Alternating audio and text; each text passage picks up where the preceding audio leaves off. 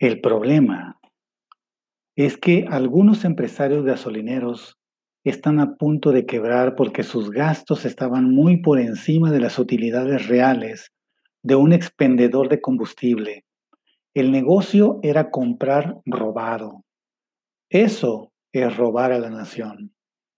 El problema es que algunos empresarios no solo no pagaban impuestos, sino que el gobierno les tenía que regresar el IVA, pues comprobaban facturas falsas. Eso es fraude y robo a la nación. El problema es que también en la Comisión Federal de Electricidad había guachicoleros de energía y son precisamente los conglomerados dueños de tiendas de conveniencia, facturas y gasolineras que no pagaban impuestos. Esto también es robar a la nación. El problema es que el sector salud compraba medicamentos básicos a sobreprecio de empresas farmacéuticas propiedad de políticos y manejadas por testaferros. Eso también es fraude y robo a la nación. El problema es que los terceros que daban servicio a secretarías federales eran usados por los funcionarios para efectuar fraudes y lamentablemente dichos centros hacían cosas indebidas. Esto es corrupción y robo a la nación.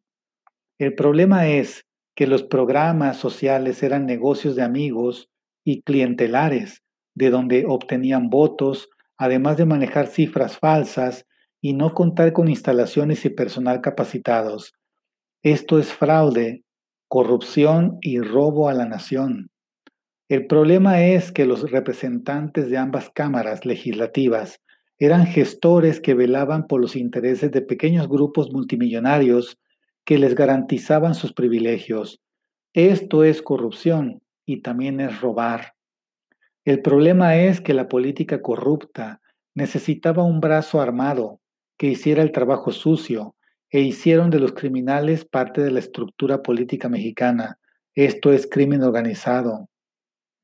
El problema es que los medios de comunicación se convirtieron en propagandistas de los que se creyeron dueños de México y recibían multimillonarias sumas por seguir línea editorial y engañar a la sociedad. Esto es corrupción y también es robar. El problema es que instituciones no gubernamentales recibieron gracias a los representantes legislativos desproporcionados sueldos y gastos discrecionales. Esto es corrupción y también es robarle a la nación. El problema es que organizaciones como Antorcha Campesina se convirtieron en operadores partidistas que recibían multimillonarias partidas para controlar grupos populares y disponer de ellos como capital electoral. Eso es corrupción. El problema es que todos los apoyos federales, estatales y municipales se quedaban en manos de los allegados. Eso es corrupción y robarle a la nación. El problema es que todas las obras públicas tenían un sobreprecio mínimo del 700%. Eso es corrupción y es robar. El problema es que la privatización de todas las empresas paraestatales, argumentando pérdidas. Esto, además de corrupción, es también un robo. El problema es que todos tenían un precio y se los pagaban por hacerse pendejos. Esto es corrupción y traición a la patria. El problema es que los pobres terminaban rescatando a los banqueros y jamás se actuó en viceversa. Eso es desigualdad y también es robar. El problema es que para sostener todas estas prácticas, debido a las pésimas administraciones, se recurría al endeudamiento que terminaban pagando quienes no recibían absolutamente nada. Eso es corrupción y sigue el robo. El problema es que desafortunadamente por todo este tipo de situaciones, todas nocivas, quienes se beneficiaban están muy enojados y quieren regresar a arrebatarnos lo que a cuenta gota se empieza a recuperar, después de casi un siglo de impunidad, y quieren que todo funcione a la perfección en un año y medio. Eso es ignorancia.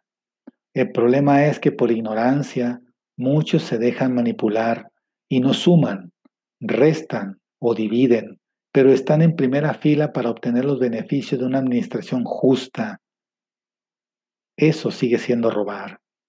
El problema es que los mesías no existen y que en aras de mejorar la situación tenemos todos que hacer un esfuerzo y no creer que en un siglo cambia en 18 meses. Esto es ignorancia e ingenuidad. ¿Falta mucho? Sí, sí, falta mucho. Pero queremos juntar mientras otros desparraman y así no se puede. Entonces, ahora tenemos una, una parte de testarudos ignorantes reclamando los intereses de los corruptos, rateros y criminales que se crean dueños de México y los explotaban. Ni modo. La verdad es la verdad y la verdad incomoda. Así está México. ¿Y cómo está tu país?